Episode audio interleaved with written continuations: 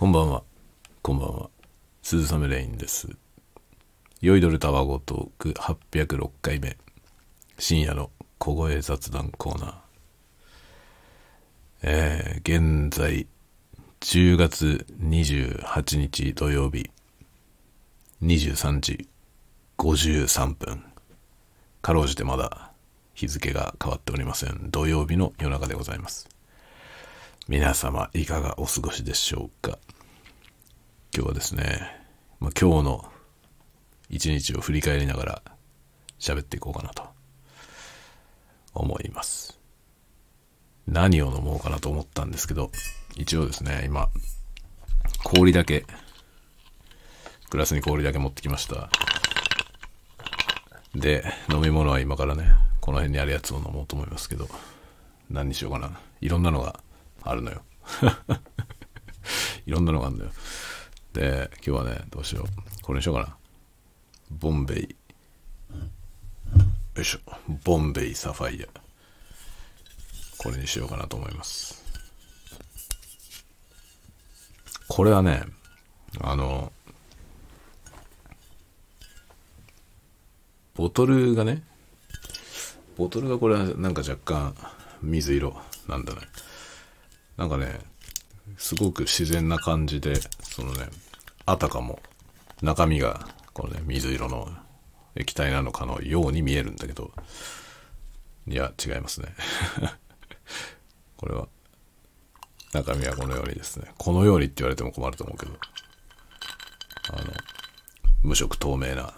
液体が入っております。ボンベイサファイア。ロンドンジンと書いてありますね。ドライジンというやつです。えー、なんだ。47%アルコール。よいしょ。結構強めですね。まあもちろんジンだからね。ストレートでは飲みません、えー、ウィルキンソンのトニックを使って割っていこうと思いますね。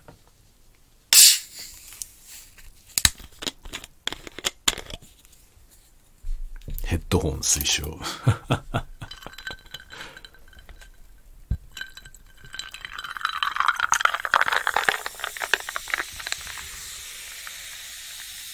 ああいいですね。酔いどれたわごトークはヘッドホン推奨でございます。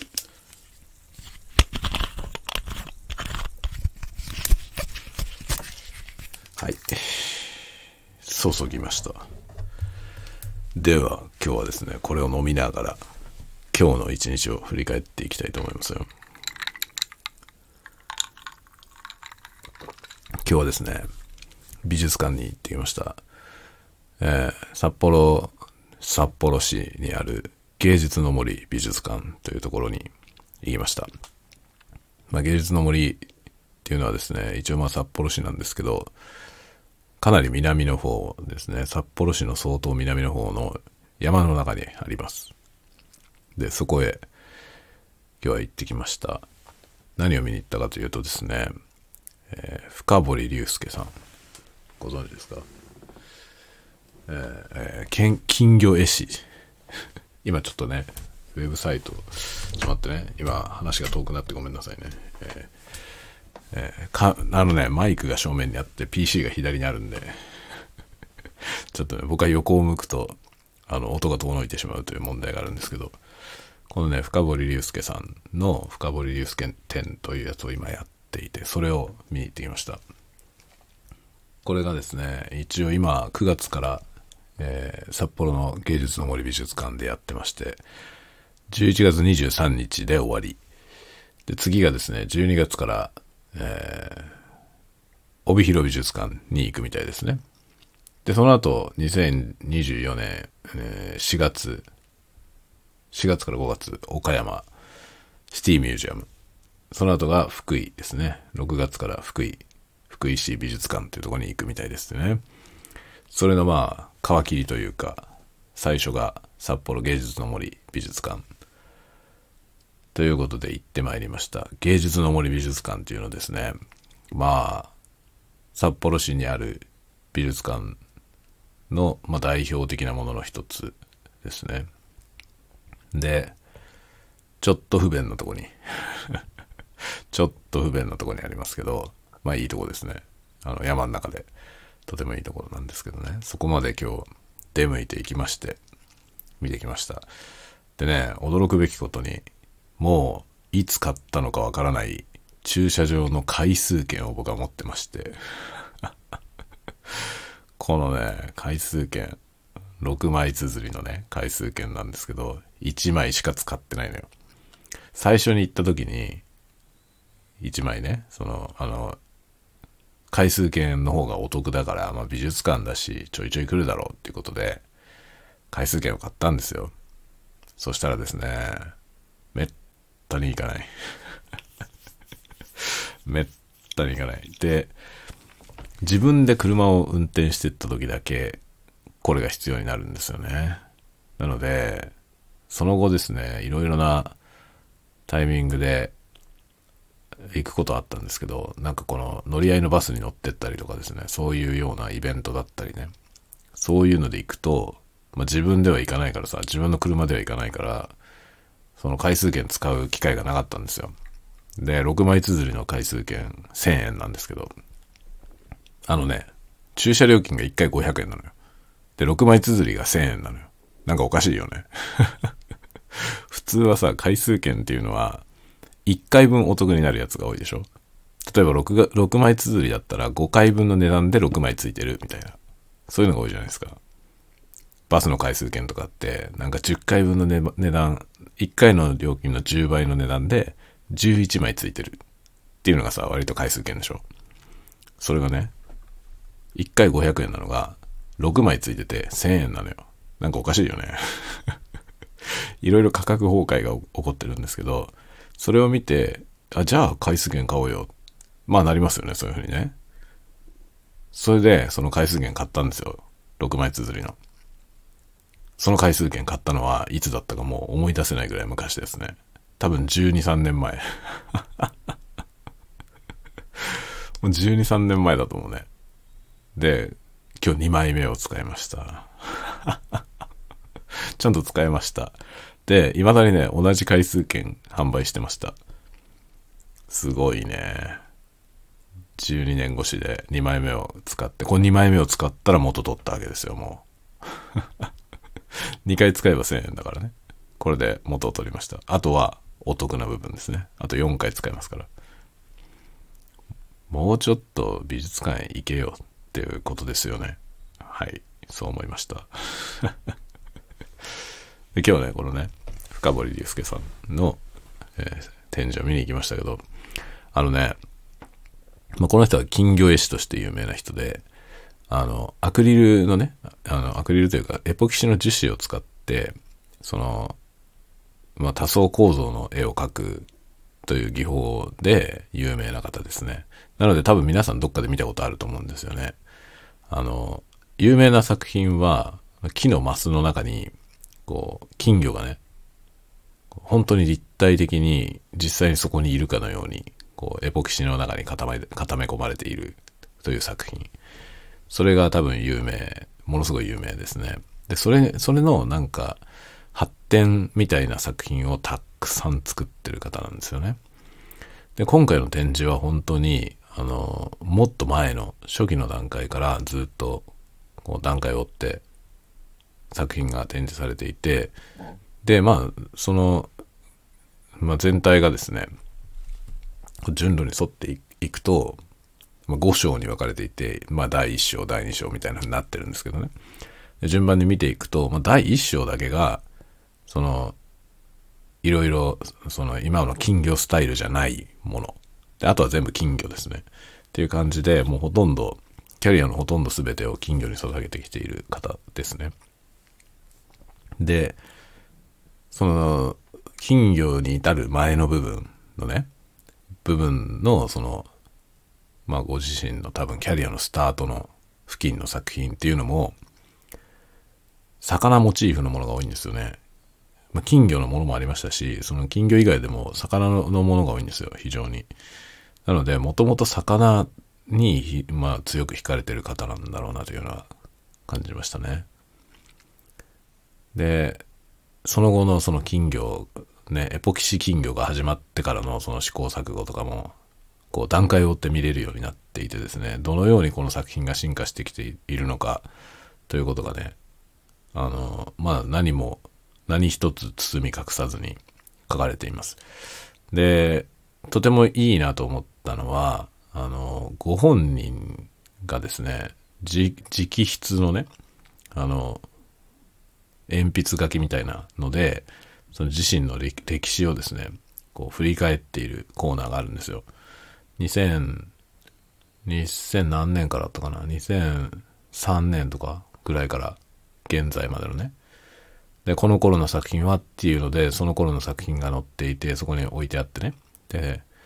その頃自分はこうであった。でこんな出来事があった、みたいな。こんな出来事があって、まあ、こんなことを思っていた。で、こんな作品であった、みたいな。で、その作品は、まあ、こういう部分が、その、それより前のものよりも発展しているとかね。で、まだ、まだこの段階のものはこのぐらいの、例えばこういう今のものと比べてこの点が劣っているみたいなことも書かれていたり、それはごご自身の筆で書かれているという、そういう感じなんですよ。それがとっても良かったですね。なんか、垣間見えるというかね、どのようにしてアーティストというものが、こう、思考を醸成していくというか、なんて言えばいいかな。そのね、深めていく過程ですよね。そういうものが垣間見えて、とても良かったですね。で、まあ僕は、まあ家族みんなでね、見に行ったんですけど、うちの上の子はかなりそれに興味を持って、その本人の、本人が鉛筆書きで書いているメッセージを一つ一つ読んで、で作品をね、結構見入ってましたね。かなり興味を持ったみたいでした。で、なんかエポキシ樹脂自体にも興味があるみたいで、エポキシにも興味あるし、で、ほとんどの作品が、あの、アクリル絵の具で描かれていて、それにも興味を持っていたようですね。アクリル絵の具、ちょっとやってみたいな、みたいなことを言ってましたね。で、その、まあ本人のね、インタビューみたいな映像も流されていて、その、まあループで映像が流れてるコーナーがあって、椅子に座ってその映像を見れるみたいな部分があったんですけど、そういうのもとても、こう、ね、作家本人が喋っている映像なんで、まあ、かなり、こう、よくわかりますよね。その、どういう姿勢で作品に取り組んでいるのかっていうことがよくわかるので、まあ面白かったですね。とても。で、結構ね、物販のコーナーとか最後ね、見に行きましたけど、まあ下の子はね、本当にもう、なんか、わけわかってなくて 下の子はほんとね、なんか、そこになんかガチャガチャがあってね、そのガチャガチャを回したい。で、なんかその、金魚のね、キーホルダーとかが買えるやつがあったんですけど、まあそれが欲しいみたいな感じなんですけど、うちの上の子はですね、その、図録をね、欲しがって、で、図録はですね、なんかその、そこに至る前のところのコーナーで置いてあって見れるようになってて、なんかそれをね、読んでたらしいんですよね。しばらく読んでいて、で、その図録が同じものが売られているのを見て、これが欲しいなというので、へえって言って、さっきあそこに置いてあって読んでたんだけどねって言うんですよね。あ、そうなんだと思って、いつの間に読んだのって言って、どんなこと書いてあったって言ったら、なんかその作品の解説だとかね、それが書いてあって、面白いって言うから、じゃあって買って、買ってきました。なんかそんね、そんなに興味を持ったんであれば面白いなと思って。まあ美術館の図録っていうのはね、基本的に買いです。これはね、なんかいろんなの見てきて思いますけど、あの、図録ってそこでしか買えないっていうそのプレミア感っていうのはもちろんあるんですけど、あの、それ以前にね、単純にコスパがめちゃくちゃいいんですよね。あの、収録されてるその作品の写真群とか、そこに収録されてるその、まあ、多くの場合その解説、本人による解説だったり、本人のインタビューだったりっていうものが収録されていることが多いですね。っていう感じで、で、決して高くないんですよ。普通に一般的にそれが同じものが出版されたら、まあ、2倍ぐらいにはなるだろうっていう値段ですね。なので、感覚として半額ぐらいのイメージなんですよね。内容に対して、内容のその価値に対して半半分くらいの値段で売ってるっていう印象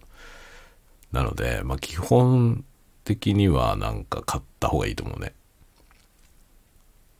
まあよっぽどあんまり興味ないもの、その偶然見に行ったみたいなものだったら別ですけど、普通なんか入場料払って見に行くってことはそれなりに興味があるし好きなものでしょ。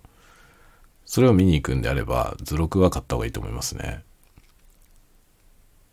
まあ損することはないと思う、図録を買って。だからいろんなのね、ありますよ、うちにも。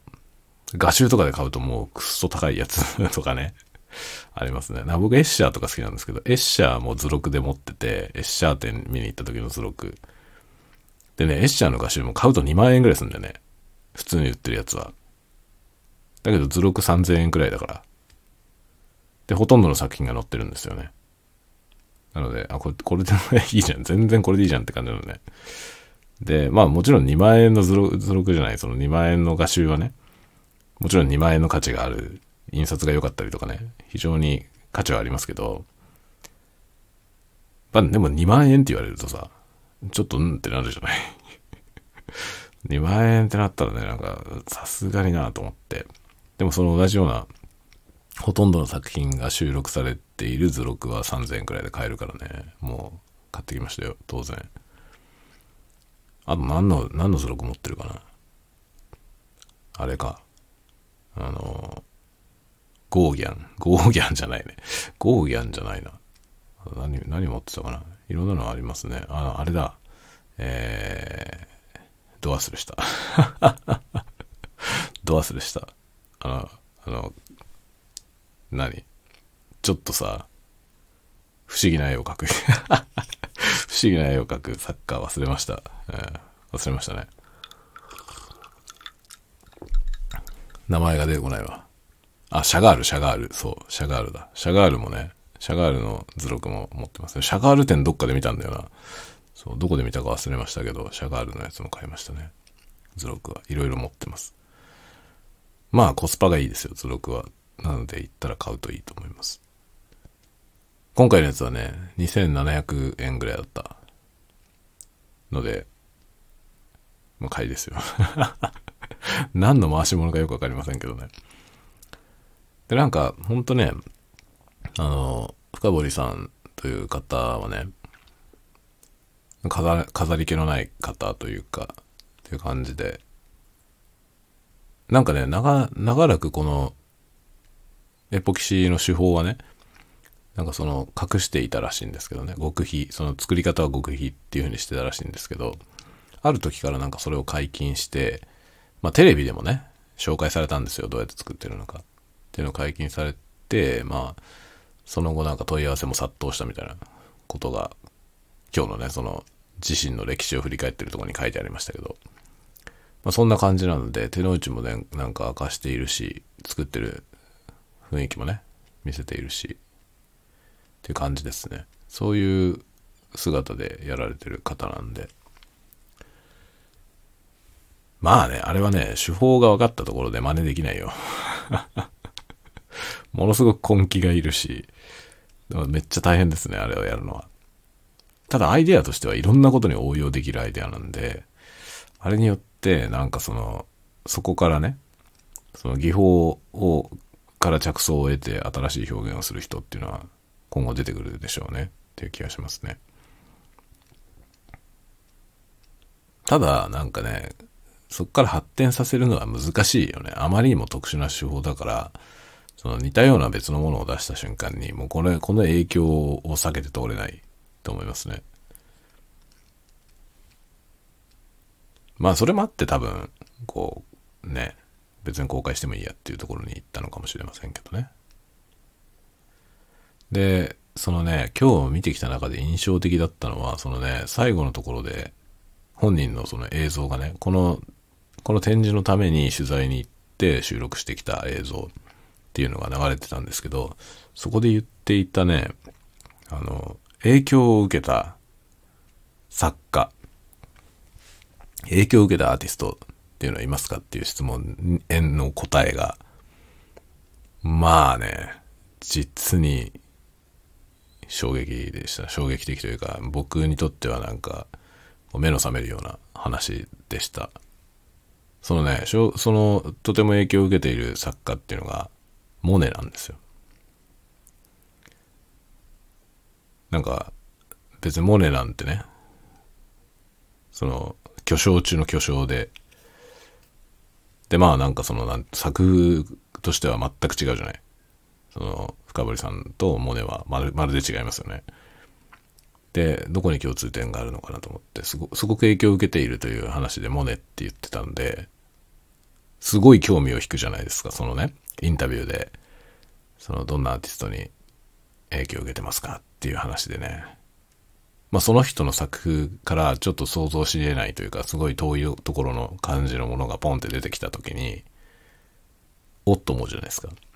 まあそんな感じでね、こう、乗り出し気味に話を聞いていたら、そのね、言っていたことが素晴らしかったですよ。ああと思いました。なるほど。と思って。で、そう言われたら、なるほど確かに影響を感じると思いましたね。これはね、素晴らしいよ。めちゃくちゃもったいぶってるけど。あの、まあね、要は水面ってことを言ってましたね。その水面というものを描いたモネ。だからモネの影響を受けてるというよりは、あの、モネの有名な作品ですよね。あの、モネのね、有名な睡蓮っていう作品があるでしょ。あの、池の水面を描いてるやつ。で、あの作品について言及してたんですよね。で、まあ、影響を受けているアーティストとしてモネを出して、クロード・モネを出してましたけど、でもその話を聞く限りだと、影響を受けているのはあの睡蓮という作品のみだと思いますね。その、あの作品のことを、まあ、なんかあの作品をね、なんかテレビでほんの一瞬見たらしいんですよ。で、もちろん見たことはあったと思うんですよね、それ以前からね。なんですけど、その時に初めて、あの作品の意味を悟ったということをおっしゃってて、その瞬間になんか、もう震えるほどね、衝撃を受けたんだそうです。で、その時のことが、こう、自分に大きな影響を与えているということをおっしゃってましたね。それがね、非常に面白かったです。そのね、水面を描い、描くことによって、その画面の外のものを表現しているということに気づいたらしいんだよね。そういうことをおっしゃってね。で、まあ、水面っていうのは、その、境界であるということも言っていてですね。で、その境界、こちら側と向こう側を隔てるものですね。そういうものとしてのその水面っていうものを、がね、そのなんか自分のテーマになったんだということを言ってて、その、それを聞いた途端にね、それちょうどその、美術、今回のね、美術館の、その、順路をずっと回ってくると、一番最後のところにその映像が流れてるんですよ。その一番最後のところでそれを見、見るでしょで、そういう話を聞いて、で、その水面っていうものがその、境界であるっていうことと、それが自分のテーマになったっていうことを聞いた瞬間に、今まで見てきた作品が全部そうであったことが、こう、ポンと繋がるんですよね。だからそれがもうすごい衝撃で、多分、その深堀さんが、そのモネを見た時の驚きみたいなものと、似たようなものが、こう、巨来するわけですよ。その映像を見た時に。だからよ、すごいよくできた展示で、うわと思ってですね、僕も鳥肌が立ちました。その時に。あ、水面だと思って。なるほどと思いましたね。水面っていうのはこちら側と向こう側を隔てているものであると。だからその、金魚と自分の間にはもう、その、越えられない壁がある。あるし、実際その、そこにいるように見えるそのね、かなりのリアリティを持って表現されているその金魚は実際にはいない。いないし何もない。というね、そこに何もないんですよ、というね。何もないものから、今にも動きそうだという、その評評判をもらうね。それがそこに立ち現れるという。そういうなんか表現であるということを言ってて、で、結局その虚構と現実の境界線もその水面であって、で、その、すぐそこに手が届く感じなんだけど、で、向こう側とこちら側はもう歴然と違う世界であって、というそういう表現であるということね、そのモネの絵からそれを感じて、自分のその作品に影響を及ぼしていると言ってましたね。だからそのなんかアーティストが別のアーティストから影響を受けるっていうのはこういうことだなというのが、とてもね、よくわかる話でしたね。だから影響を受けたから似たような作品を作るわけじゃないんですよ。でモネと深堀さんの作風はまるで違うわけですよね。そもそも絵じゃないし。で、絵も描かれてますけど、深堀さんもね、絵も描かれてますけど、まあ全然モネではないですよね。そのモネの影響を感じるような絵は、まあ全く描かれてないですよね。でも、もっと根源的なところで影響を受けてるわけですよね。その、モチーフの捉え方というか、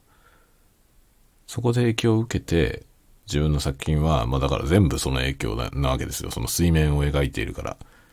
で、その境界線ですよね。で、作品の中にはいろんなものがあって、その、まあ虚構と現実の境界ってことも感じるし、生きてるものと死んでるものの境界みたいなものも感じますよね。もっと言えばなんか生物と無生物っていうこともそうだし。で、その、まあ、生物と無生物って話になった時に、じゃあ死体はどっちなのかっていう話ですよね。かつて生物であったもの、でも無生物になってしまったもの。で、そのね、デスノートっていう作品がね、金魚デスノート、デスノートって作品があるんですよ。今回展示されてるんですけど、それは実際に深堀さんが飼っていた金魚が死んで、その死んだ金魚の鱗を貼り付けて、で、その金魚の絵とともに、この日記みたいなね、その金魚に関する思い出を書いた自筆の日記みたいな、日記帳のページにその鱗貼り付けてあるような感じのもんなのよ。それがデスノートとして飾られてるんですよね。それ作品となってそこに展示されているんですよ。本当に多分あれは自分のノートだと思いますね。でそれが結果作品になった。それは何匹もの金魚を見送ってきたことによって、それが積み重なったことによって作品になったというもんだと思うんですけど、そこに貼られているその鱗。紛れもなくリアル金魚の鱗なんですよね。鱗は生きてないんですよ。鱗は生きてないし、しかもその鱗の持ち主であった本体も死んだ後のものですね。何なのかってことですよね、それは。無生物であろうと思いますけど。でも生きた細胞によって作られていたもの。今は死んでいるけど。なんかすごい、こう、深遠な表現ですよね。ただ単にそのね、それだけ、その作品だけがそこにあったら、まあ大した意味は感じないと思うんですけど、その一連の作品の中にそれが展示されてることによって、なんか思うことがいろいろありますね。なんかすごいよくできた展示だったと思いますね、本当に。これだから面白いんだよね、美術館。その、作家の作品を一部分だけ知って、この人の作品好きだなっていうのは、まあ、それは入り口なんですけど、そこにその、その相関が生まれるというかさ、その一つ一つの作品は独立したものなんですけど、一人の作家が作っている以上は、作風が変化していたとしてもね、まあ、一貫して繋がっているわけですよね。その作家という部分で繋がってる。同じ人の作家な作品だから。で、それを感じられる場だと思うんですよね。でもちろん編集されたものですよね。美術館のね、そのこういう展示っていうのは、編集が施されたものなんですけど、その編集されたことによって立ち上がってくる何かっていうのはありますよね。これは、なんかその、アーティスト本人だけでは出せないもの。この展示をね、企画プロデュースした他の誰かの意識、意図みたいなものが表現されていて、こういうのはね、本当に行かないと体験できないよね。まあ、今後はね、もしかしたらこういうことを、そのメタバースで、VR でね、VR 空間の中でできるようになると思いますけど、今のところはまだ実際に出向いていって初めてわかるものですよね。すべての作品を知っていたとしても、見る価値がありますね、やっぱり。で、もちろんと、特に今回のね、この深堀さんの作品みたいなものっていうのは、もう写真でいくら見ても、わかんないんですよ。どういうもんなのか。その、角度を変えてみると違って見えるじゃないですか。立体だからね。だから2.5次元とご本人はおっしゃってますけど、まあ、2.5次元の絵画っていうふうにね、言ってるんですけど、本当にまさにそうなんですよね。まあ、2.5次元っていうのはその言葉のあやであって、実際には3次元ですね。物理的な空間の中に実際に存在している、立体として存在している。ただ手法が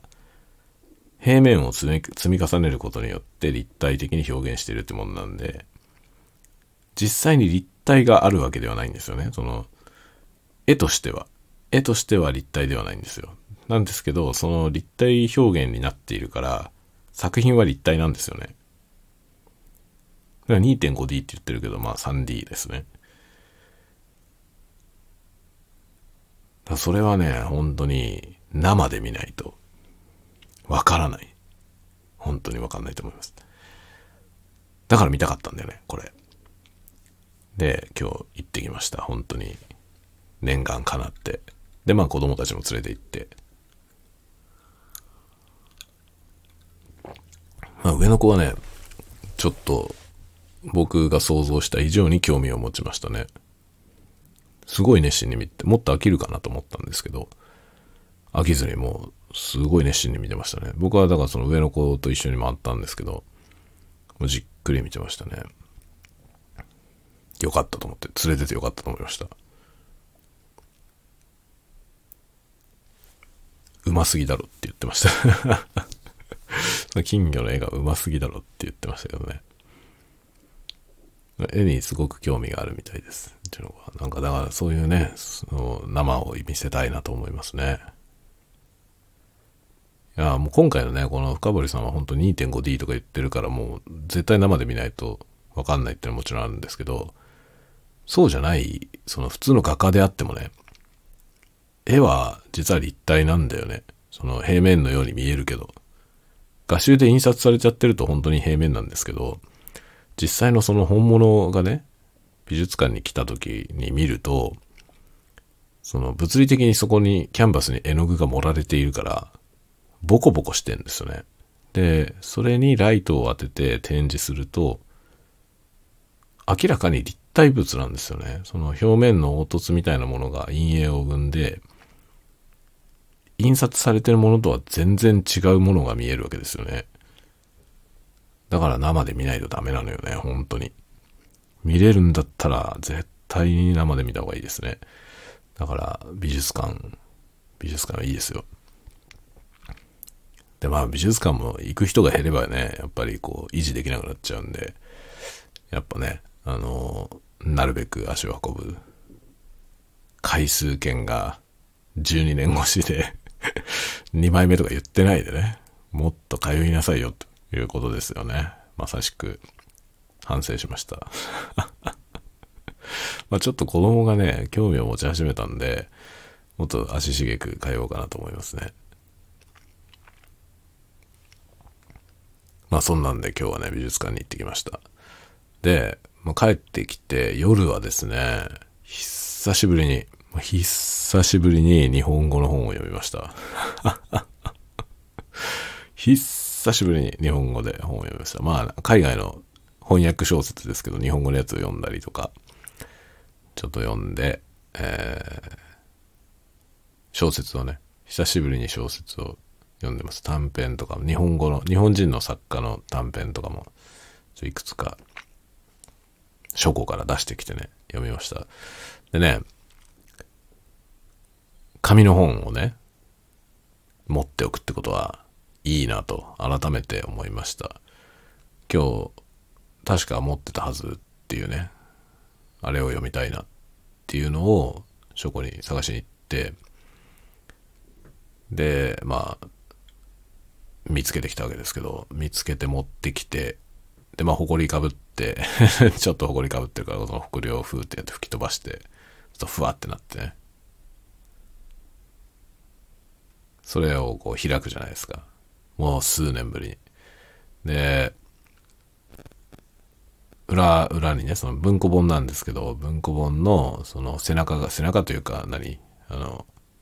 表4。表4ってなんていうの？あの、カバーの、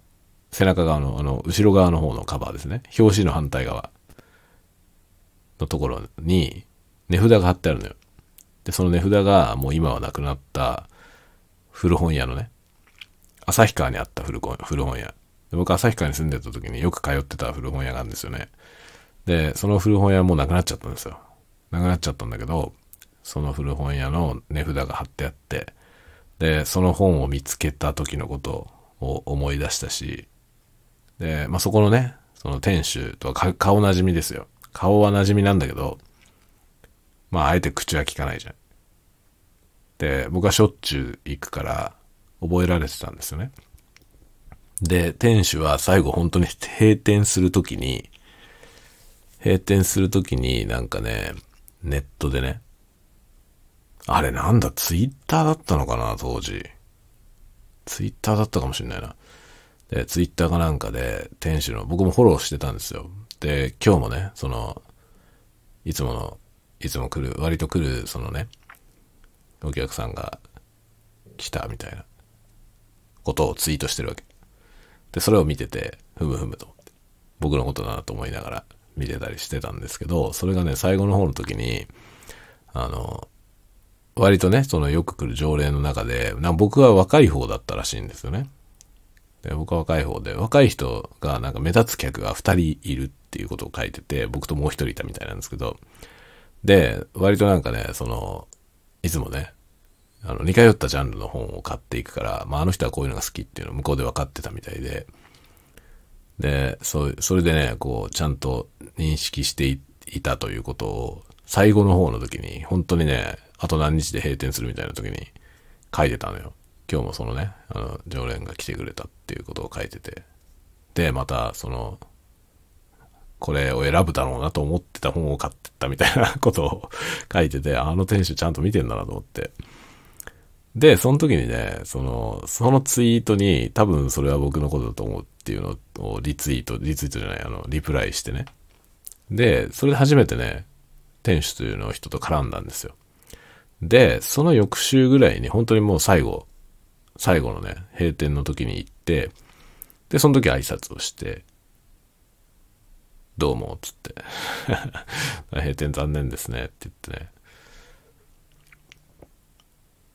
で、僕は、まあ、最後の最後まで買って帰りましたけど、そのね、いつも決めてたのよね。あの、月1万円、月1万円まで、そこの本屋で買い物するっていう風に決めてて、毎週、毎週ちょっとずつ買い物する。最大1万円までって決めてたの。月に1万円までは使ってもいいって自分にね、して、で、まあ大体1回、1回1000円分ぐらいずつ毎週買ってて、だからその1万円にもなることはまあめったにないんですよ。で、まあ多少高い本で欲しいのがあった時に、月1万円までだったら買ってもいいよって自分で。自分にね。自分で自分にそういうルールを設けて、で、買ってましたね。で、でも最低でもね、週に1000円は買うって決めてて、1000円分までは何かしら買わねばならんと自分でこう決めてたんですよ。だけどね、本当欲しいものいっぱいあって、だから毎週行ってはね、ちょっとずつ買ってましたね。だからあの、ディックのね、フィリップ・ケイ・ディック、僕、SF のフィリップ・ケイ・ディックっていう作家が大好きなんですけど、そのフィリップ・ケイ・ディックの、あの、サンリオ文庫のね、もう超昔の、もう当時でもうすでに、もう、絶版も絶版だったやつが結構あって、それをね、端から買ってってましたね。だからほとんど、僕はほとんど持ってるんだけど、そのほとんど持ってるそのほとんどの本が、ほぼ全部その店で買ったんだよ。っていう感じなんですよね。で、まあ今日はね、今日読んでたのはグレッグ・イーガンなんですけど、グレッグ・イーガンも、あの、あれですね、SF の作家ですけどね、そのグレッグ・イーガンのやつ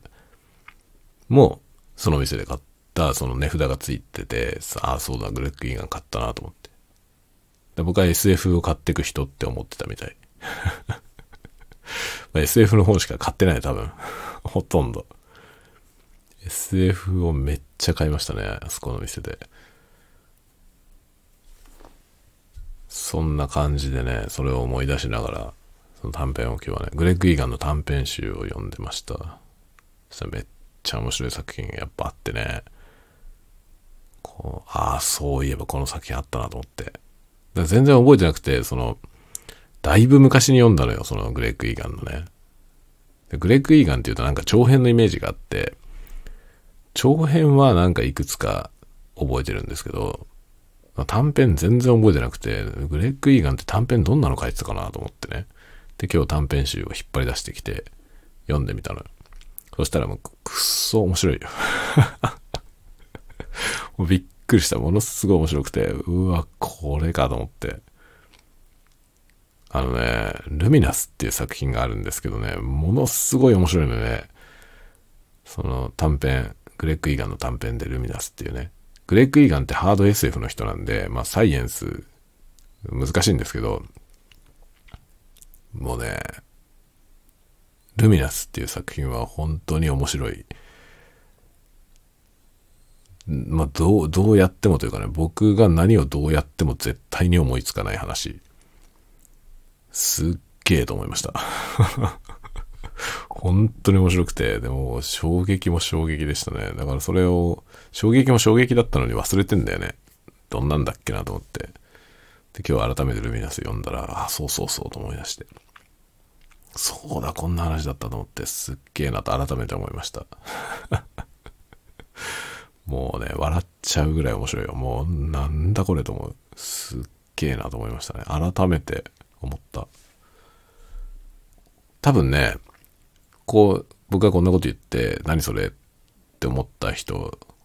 多いと思うんですけど、まあ、グレッグ・イーガンねそ、そもそももうグレッグ・イーガン大好きで知ってる人もいるかもしれませんけど、あんま読んだことない人がね、例えば僕がこうやって言ったから、そのグレッグ・イーガンのルミナスを読んでみようって思って読んだら多分ポカーンってなると思います。あれ面白いと思う人は少ない気がするなんか多分ね、ハード SF ハード SF の中でもちょっと変わってんだよね。いわゆるハード SF が好きな、そのなんていうの、宇宙物理学みたいなのすごいガチでやっていくハード SF が好きな人。でも、ちょっとルミナスは好きかどうかわかんない。だ僕はね、めっちゃ好きなのよ。その、グレッグ・イーガンの中でもぶ、ぶち抜いて好きですね。で、ルミナスはね、そのテーマがサイエンスっていうよりは、マセマティクスなんですよね。数学。数学がテーマになってて、で、まあ結構抽象的な話、抽象的な話なんですけど、面白いのよ。まあ結構なサスペンスから始まる サスペンス的なシーンから始まるから、まあそういう意味の面白さもあるね。何が始まるんだろうっていうワクワクがあるんだけど、まあ、その後すごい難しい話になっていくんで、なんか、その、サスペンス的な冒頭のところではなんか本当に SF 映画みたいな始まり方だから、その感じのままのサスペンスを、をこう、想像すると、まあ予想とだいぶ違う方向に行くんだよね。で、それがポカンってなる人は結構多そうだなと思うんですけど、まあ数学が好きだったら多分、めちゃめちゃ面白いと思うんじゃないかなと思いますね。すごいびっくりした作品でした。なんかそういうものがね、本当に、久しぶりに呼びたくなって、そんなのを読んでましたね、今日は。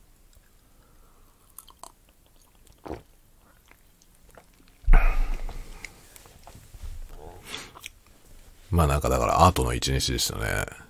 文学もアートだからね。で、やっぱり文芸はね、やっていきたいなと思いますね、改めて。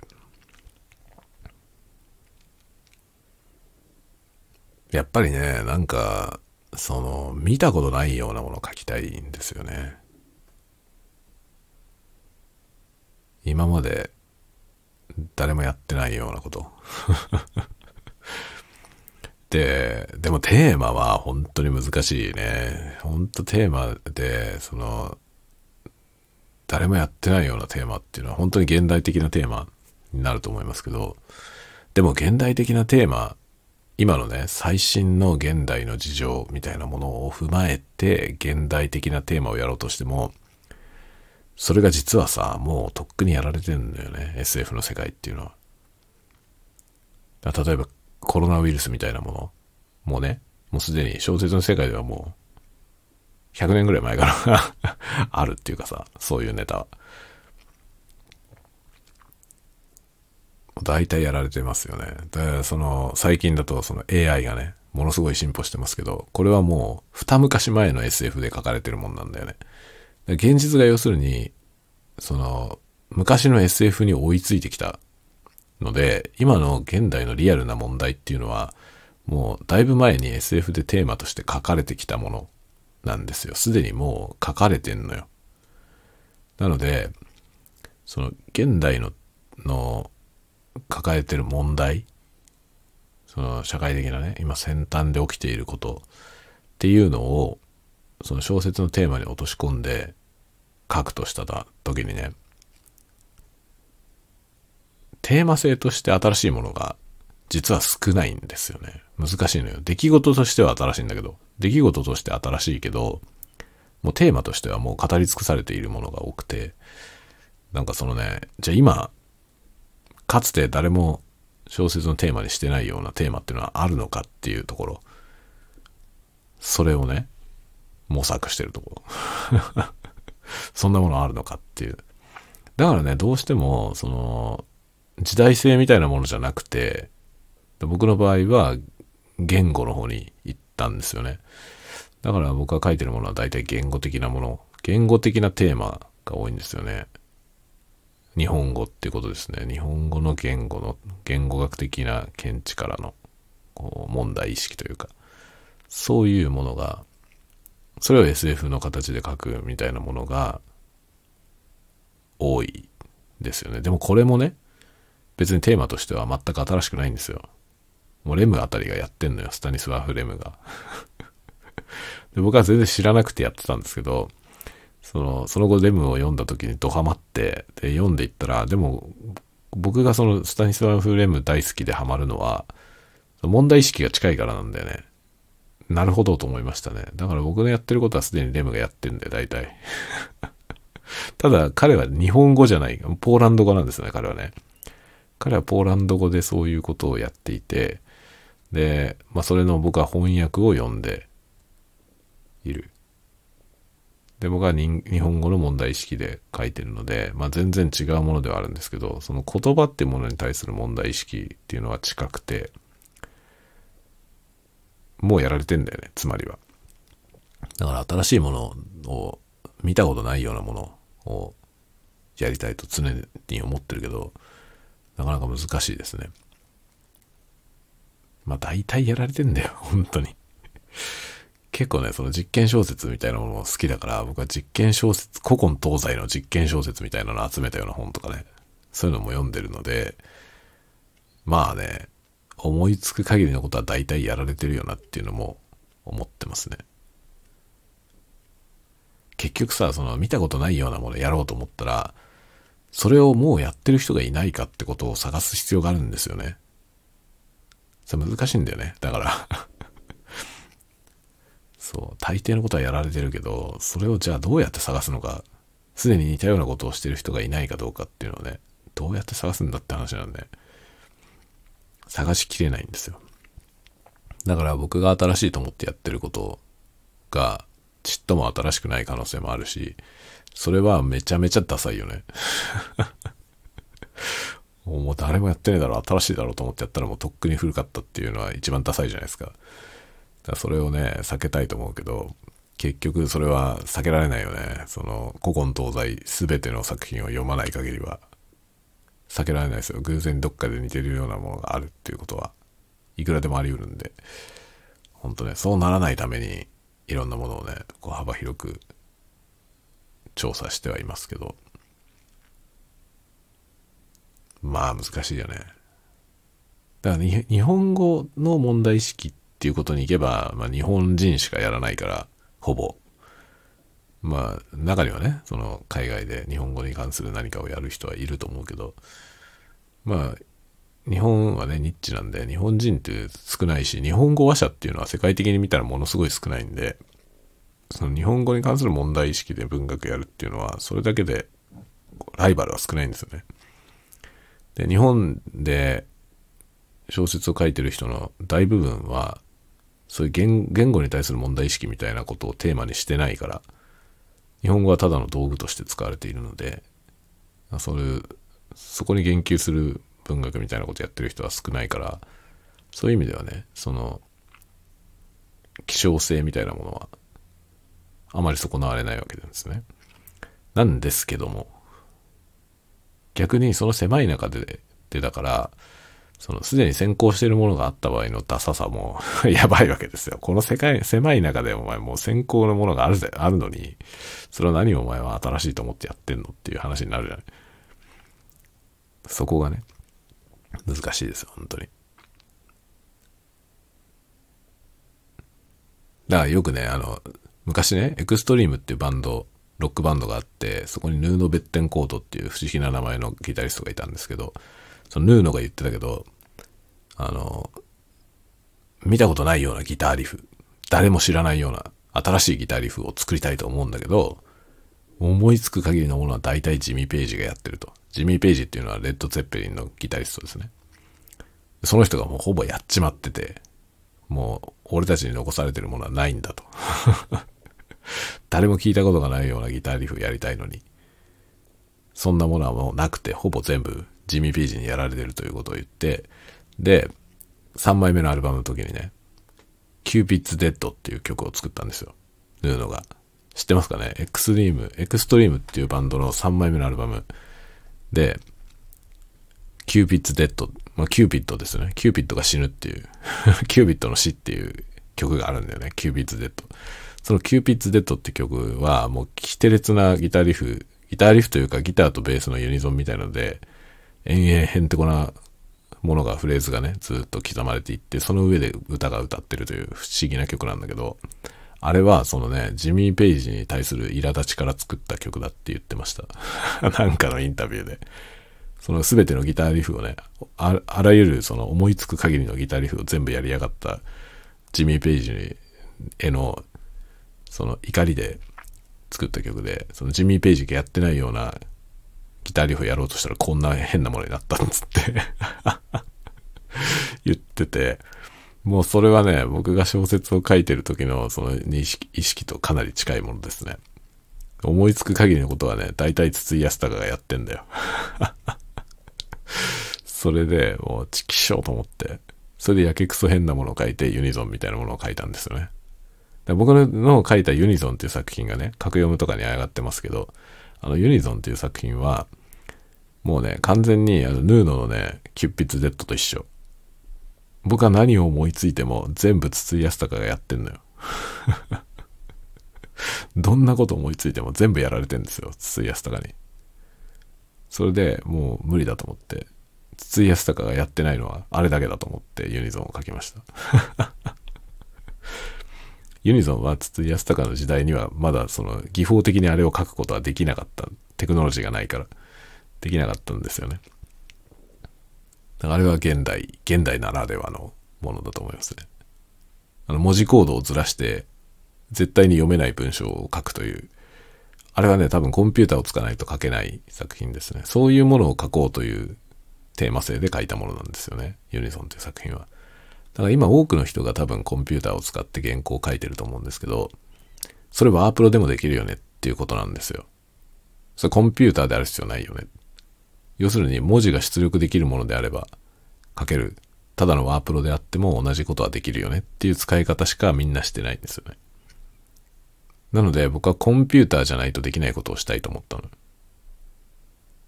そのテキストを作る上で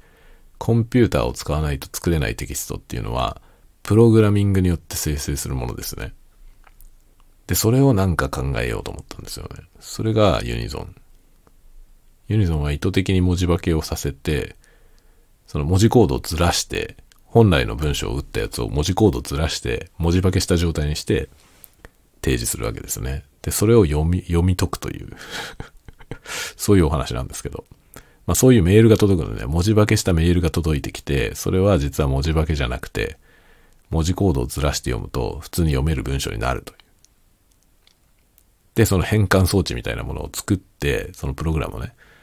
作って解読すると面白いことになっていくという話なんですよね。ユニソンという作品。で、それを実際にそういうプログラムを自分で書いて、僕がね、その、で書いた作品なのよ。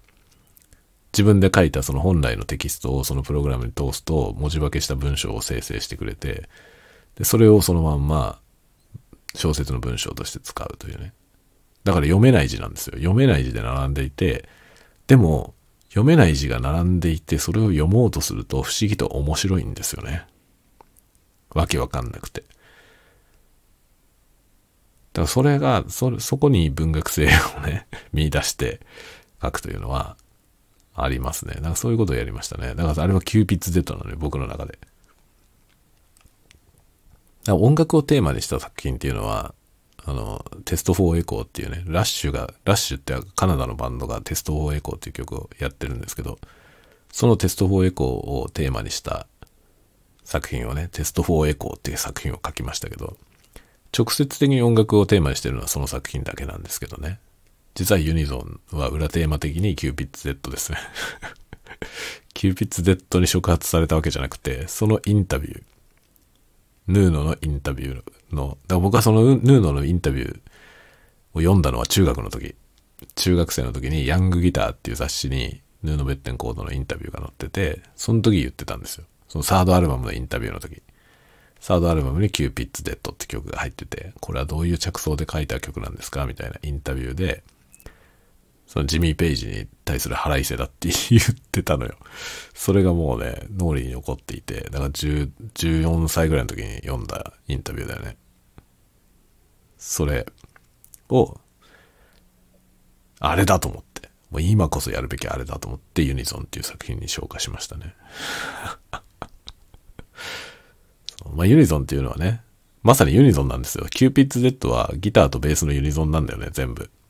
全部でもないけど、ほとんどの部分が。その変な複雑なリフなんですけど、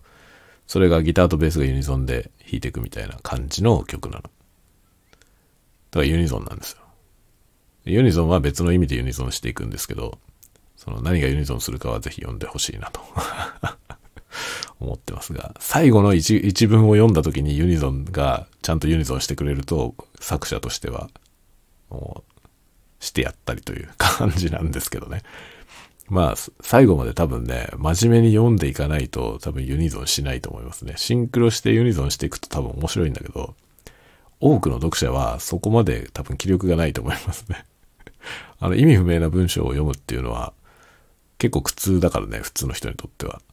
まあ、よっぽど小説が好きな人は、ああいうものを読むことに喜びを感じるというか、そこから何かを感じると思うんですけど、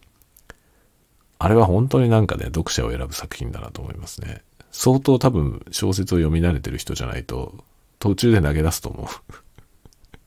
あんな読みづらいもの。でもね、その小説ってさ、その、ある意味ね、僕は思うに、あの、読みにくいものをひたすら読んでいくことによって、その、そこから浮き上がってくる何かを感じるみたいな、そういうアートだなと思ってるんだよね。で、そういう作品っていっぱいあるんですよね。その歴史的名作とかも含めてね。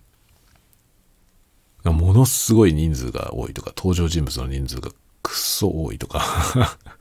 あるじゃないですか。なんか60人ぐらい人が出てきて、うわーってパーティーのシーンとかでね、なるやつとかあるじゃない？有名な作品で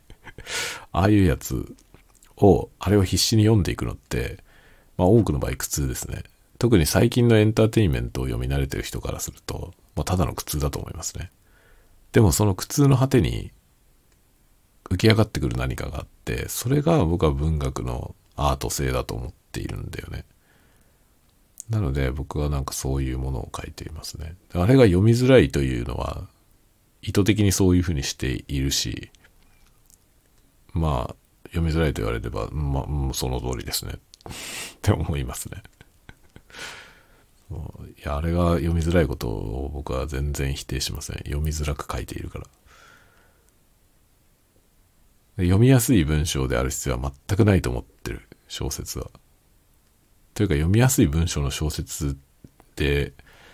ていうのは、なんだろう、読みやすくてサクッと読めちゃうっていうものは、なんか、あんまり残んないと思うね。その、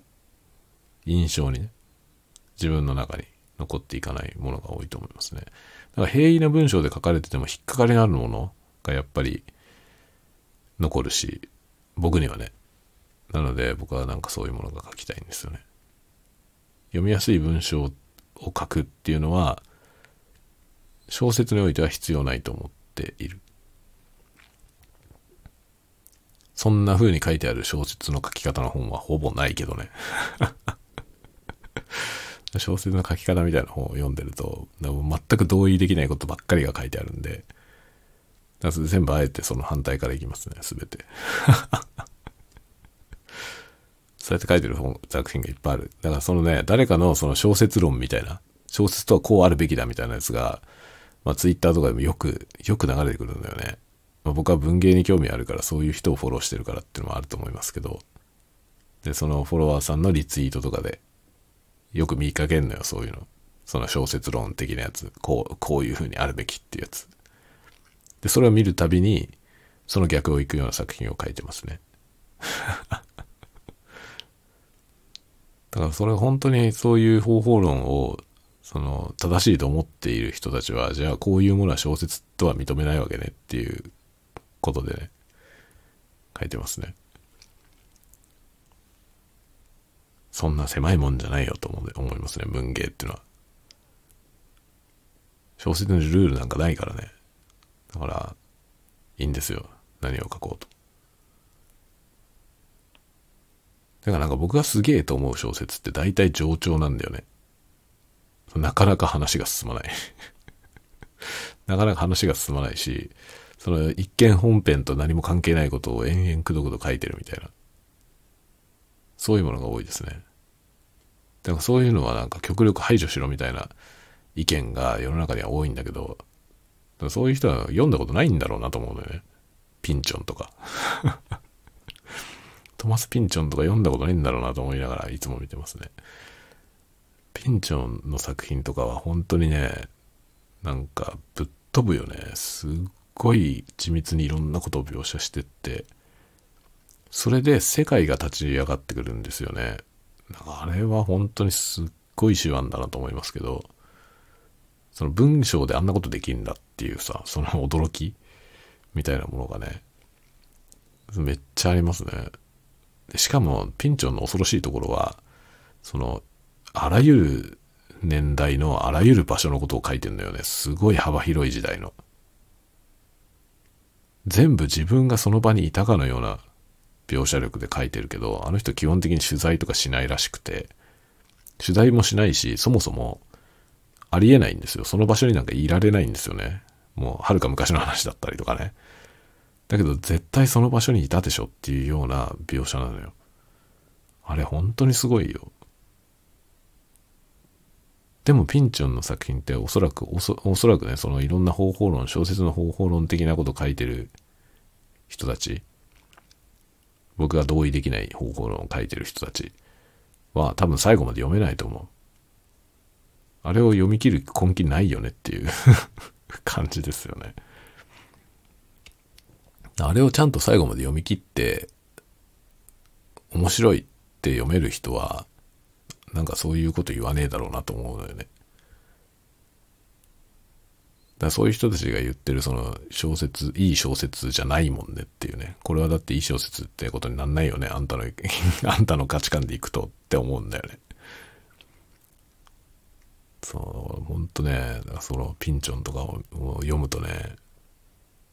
これこそが小説だよと思うんだよ。思うんだけど、絶対書けないわ。あんなもんほんと逆立ちしても書けないですね。本当にすごいね。なんか、そうピンチョンはね、いろんな作品、なんか3つぐらい作品、まだ3つぐらいしか読んでないけど、まあ1個が長すぎて、そのね、読むのに恐ろしく時間かかるんですよね。だから全然次の作品が読めないんだけど、1個読むたびにびっくりする、本当に。この人は何人いるんだろう この人何人いるんだろうって感じだよね。で僕の想像、想像というかね、僕が今まで読んできた何冊か読んで分かったピンチョンについてのね、その情報はですね、多分200歳ぐらい。多分200歳ぐらいで、まあ、第二次世界大戦の時に、まあ、戦火の中にいてですね。で、まあ、90年代も、2000年代も生きていてですね。いろんな国の、いろんな場所にいる人ですね。本当にすごいんだよ。何もかもがリアルなのよ。そのリアルってことはこういうことだっていうのがね、思いますね。で、情景描写とかが本当に細かい。で、その描写も、そのね、様子をね、こういう様子であるって書くんじゃないんですよ。その、本当になんか些細な、本編にまるっきり関係ないようなことを延々書いてって、その、小さな出来事を詳細に書いていくことによって、それがどういう場所なのか、どういう時間なのか、どんな文化圏なのかってことが、こう立ち上がってくるのよね。ディテールを積み重ねることによって。だから映画みたいな作り方なんですよ。本当にすごい。映画も本当にディディテールでしょ？ディテールをいかに積むかで、その世界の説得力が増すわけですよね。そこが甘いとさ、うっそくさいものになるでしょ 何のリアリティもないっていうものになるじゃないだからいかにそのね、世界を作るってことが、そのディテールの積み重ねなのかってことなんですよ。それを文学でやろうとすると、わかりやすいシンプルな文章とかになるはずがないんですよね。その余計なことを書かないとかね、その必要な情報しか書かないってことやってたら、世界なんか立ち上がってこないんですよ。こういう場面ですって説明的なことになっちゃうわけ。あれがあってこれがあって。で、何も詳細がわからない。じゃあここはどうなってんの？これはどうなってんの？ってことがもう一時疑問なままになってしまって、すべて説明不足みたいなことになるんだよね。多くの場合。そう、本筋に関係ないことを排除するとそうなるし、その本筋に関係ないことを書かずにキャラクターを描くことはまあできないと思いますね。キャラクターの深みも何もないよね、それじゃあね。関係ないことを描くから分かってくるんだよね、その人のことが。そうしないとキャラクターはストーリーのために生きてる感じになるんですよ。それそれはもうフィクションとして失敗だと思いますね。そのキャラクターは生きてる人であって、物語はたまたまそこにある。で、その、その物語の前も後ろもずっと長いこと生きている人が、その物語のね、を人生の一部として体験する。決してそれが全部なわけじゃないんですよね。だからその終わった後、その物語が閉じた後も、彼らの人生は続いていくわけで。っていうその人物を描くのにね、本筋に関係あることだけの描写でいけるわけがないんですよね。だから余計なことをいろいろくどくどと書いて、それによってキャラクターが立ち上がってくると思うんだよ。だけどキャラクター小説と言われているようなものは、まあ総じてこの辺をおざなりにしていると思うね。だからキャラクター小説ってものがね、僕あんまり信用できないんでね。キャラクター小説でちゃんとキャラクターを描けてるものがほとんどないと思いますね。だってそんな書き方じゃ無理だもんっていうさ、その類型化したものしか描けないと思うんですよね。だからアニメみたいなキャラクターになっちゃうんだよね。アニメのキャラクターね、で、その似たような顔で髪の毛の色が違うだけみたいなのとか、服装が極端に違うとか、そういうのでキャラクター性をこう、ステレオタイプなものをこう、置いていくしかないというか、そうしないと識別できないから、という風になっていきがちなんですけど、キャラクター小説が描いてるキャラクターってほとんどそうなんですよね。類型化されたもので極端な性格付けがされている。でも見たことないような人はいなくて、大体誰かのパターンに当てはまる。有名なキャラクターの誰かと似てる人が出てくる。で、まあそういうものしか描けないわけですよね。その物語に関係ないことを描かないから。そこは難しいなと思いますね。まあ、今ちょうど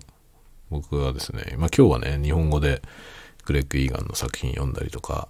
してたんですけど、ちょうどね、今、ジョージ・オーウェルの1984、1984をオリジナル版、言語版でね、英語のやつを読んでるんですよ。で、学習者向けの英語版のやつを持ってたので、それと本編のそのオリジナルを比べながら読んでるんですけど、もうね、全然違うんだよね。でオリジナル版のやつは、なかなか話が進まない。で、これを見て、ほんとね、小説とは何かっていうものが僕の中でアップデートされました。これはちょっとね、あの、予想してなかった収穫でしたね。まさかこんな収穫があると思ってなくて言語版を読んでみたんだけど、その学習版と学習者向け版と言語版の違いがこんなにあるとは思ってなかったのよ。だから軽い気持ちだったんですよ。軽い気持ちで言語版も読んでみようと思った。そしたら全然違うものだった。くりするぐらい違います。とにかくね、その学習者向けのやつは言語版をよりシンプルな文章に書き換えてあるんですよね。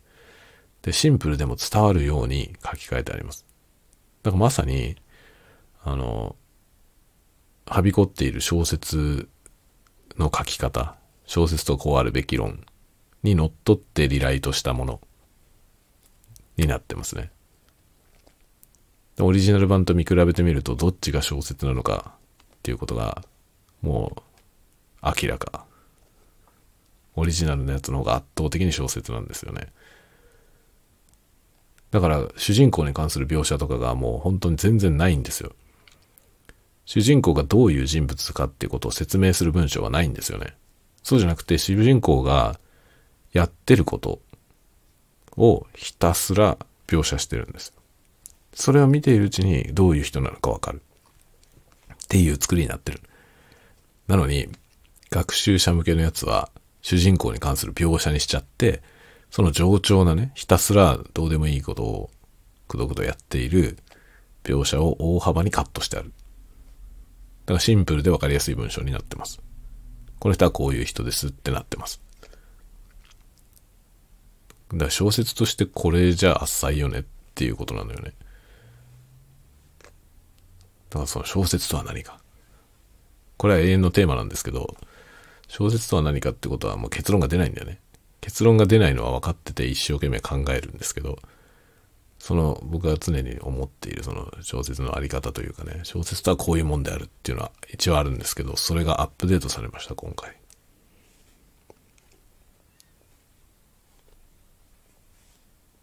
いいよ。ジョージ・オーエル。ジョージ・オーエルの1984。まあ、超有名な作品ですけど、で、日本語版は多分そのね、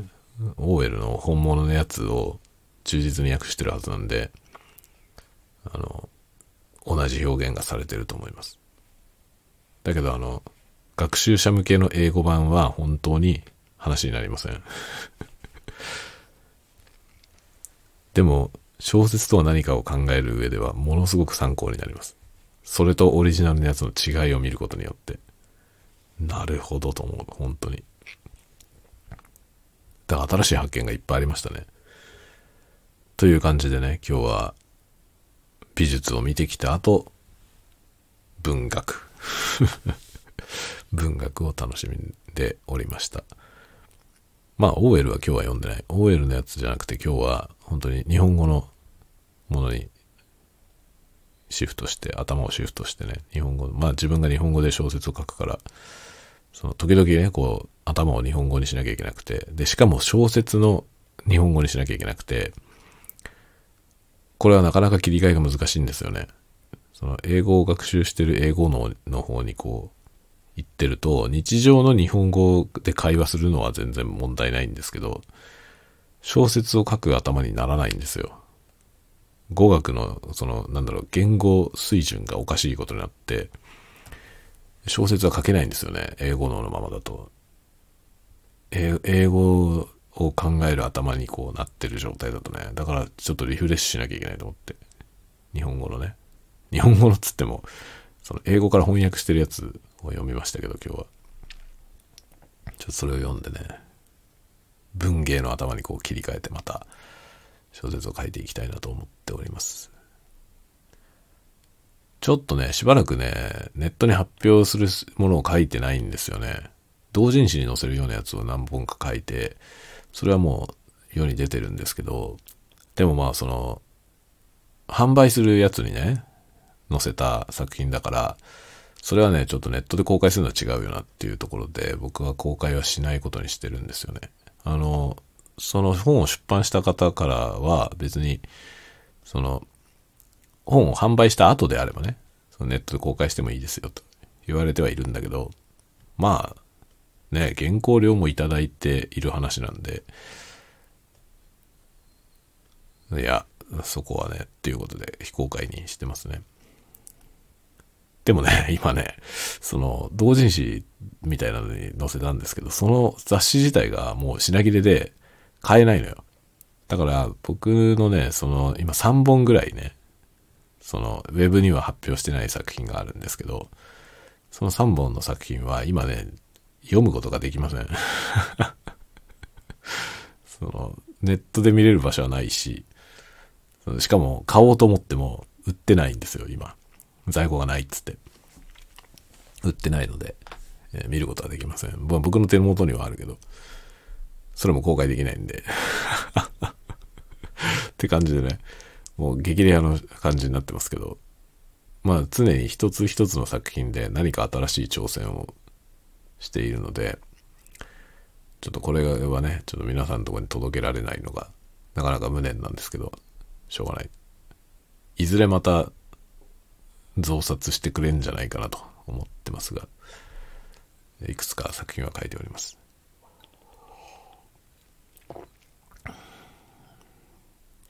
で、そろそろね、今次のものを構想していて、ちょまた日本語に頭を戻さなきゃいけないなってことを今日やってたとこです。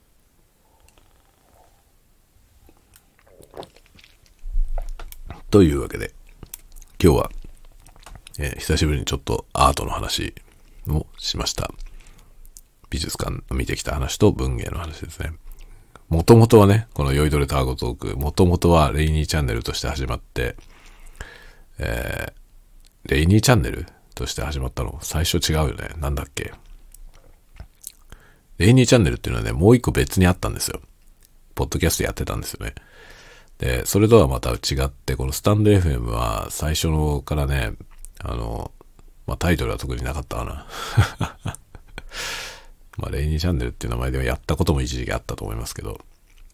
もともとは文芸に関する話をするチャンネルだったんですよ、これ。なので今日は原点に立ち返った感じではありますね。また小説に関する持論を喋ったというところはありました。まあ今後もこういうことはやっていこうと思います。もう、一応ね、いろんなことやってますけど、僕、自分の本文は文学だと思っていて 本当かよって感じだけどね。最近はもう音声配信の人になっちゃってるんで、全然文学って感じじゃないですけど、まあでも自分の表現の先端は文芸にあると思ってます、自分では。だからなんかね、その動画作ってたり、この音声配信をしてたりっていうのはもちろん僕が作っているコンテンツ、僕の作品ではありますけど、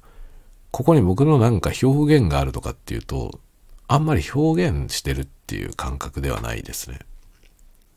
いろんなことを喋っているし、これがコンテンツであるし、その、僕の作品ではあると思うけどね。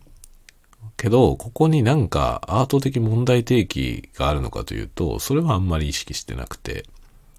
僕のアートとしての先端はやっぱり文芸にあるだろうなと思いますね。その問題意識の先端がね。何かをこう表現しようって思った時に僕が選ぶものは文学ですね。絵も描くけどね。絵も描いてるけど、絵はアイコンとか描いてるだけで そのアイコンとか描くのは好きなんですよ。アイコンを描いて自分のね、その、泳いどれたアゴトークのこの絵は、あの、YouTube の、あの、レイニー、レイン ASMR と同じやつですけど、この絵とか描くのは好きなんですけど、この絵も別に何かを表現してるわけじゃないですね。デフォルメしたキャラクター。自分をデフォルメしたキャラクターを描いてるだけで、ここに何かアート的表現とか問題提起とか一切ありません。だからやっぱり僕が自身のアートとして、あなたは何のアートの人ですかって言われたら文芸って言いますね、多分。文芸でしか多分何も表現はしてないと思う。表現と言えるような表現はね。何らかのその自分の表現なり問題意識っていうのは、うん、多分文芸にしか出てない気がするね。というわけで僕は文芸の人です。X のね、あの、プロフィールは、言葉と音の人っていう風にしてますね。まあこれも広い意味ではね、このタワゴトークも言葉を操っているという意味では言葉ですので。でもここには別に言葉言葉に関する何か表現っていうものはないよね。そうじゃなくて、ただ喋ってるだけで ただ喋ってるだけではあります。ただこれはね、その自分の思ってることのその問題意識を直接問題意識として、このような問題意識があるよということを喋っているので、アートではないけど、表明ではあるよね。何らかの。表明ではあるなと思います。表明と表現はまた違いますね。難しいですね。難しいんだけど、日本語という言語は本当に深くて、およそ表現したいことは大体表現できますね。この言語はすごいなと、本当に思う。だこのレベルまで、他の言語を習得するのは、まあ、実に難しいだろうなと思いますね。僕は自分が日本語をどうやって習得してどうやって喋ってるのか全くわかりませんけど、とりあえずその習得レベルがもちろんネイティブですからね、ネイティブジャパニーズだからここまで来てるけど、このレベルに他の言語でこのレベルに行くのは、ちょっと僕は自分には難しいと思います。そのぐらいね、なんか、ネイティブの言語能力はやべえなと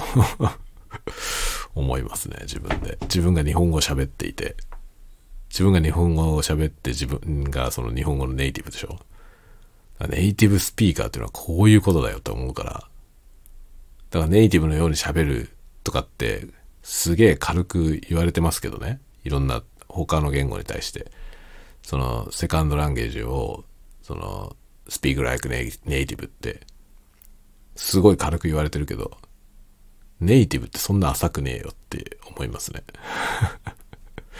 ものすごいフルエントに喋るってことはできると思いますよ。それはもう訓練で、ね、できると思うし、その国に住んだりとかすれば、さらにね、かなりネイティブに近いところまで、こう、フルエントに喋ることはできると思います。発音が綺麗とか、そういうなんか技術的なことはね、いけると思いますけど、ネイティブの言語理解はそんな次元ではないと思う。正直僕はね、自分のこの日本語能力、その自分のの日本語の能力は別に高いと思いませんけど、外国人が僕のレベルになるのは無理だと思う。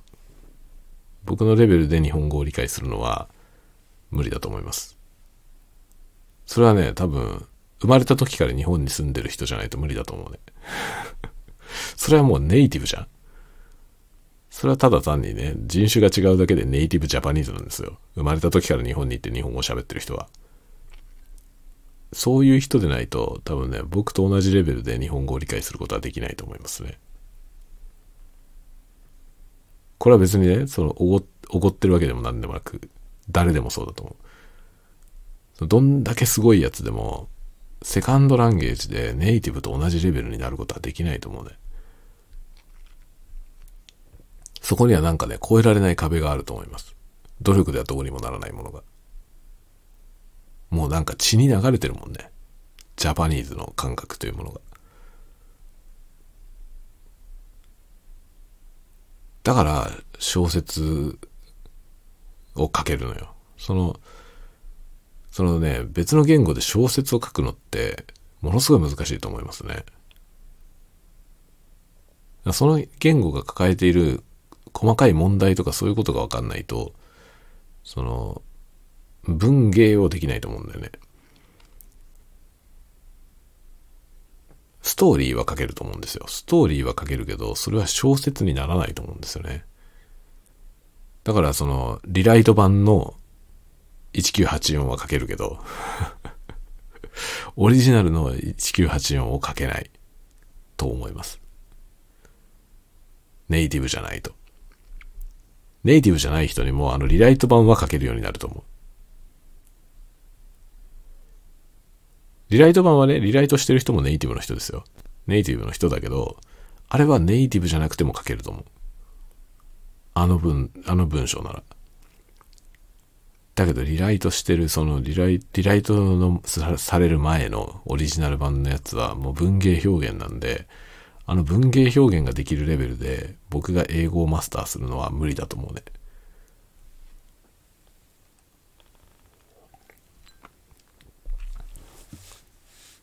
なんかそこにね、すごく越えられない壁があるなと思いますね。言語版を読んで理解することはもちろんできるようになると思うけどね。もうできるようになるし、ネイティブと変わらないレベルで英語を喋る人はいっぱいいると思う。だけどネイティブにはなれない。違うから。根本的に違います。なんかものすごい超えられないものがそこにあると思う。だからファースト言語として習得して、あらゆる問題をその言語で考えている。しかも何十年も。その結果、たどり着く領域っていうのがあって、そこにたどり着くのは同じだけ時間をかけないと無理だと思いますね。で、しかも他の言語に邪魔されないで意識が回転する。だから脳の中に他の言語の要素がない状態で、そこまでいかなきゃいけないと思うね。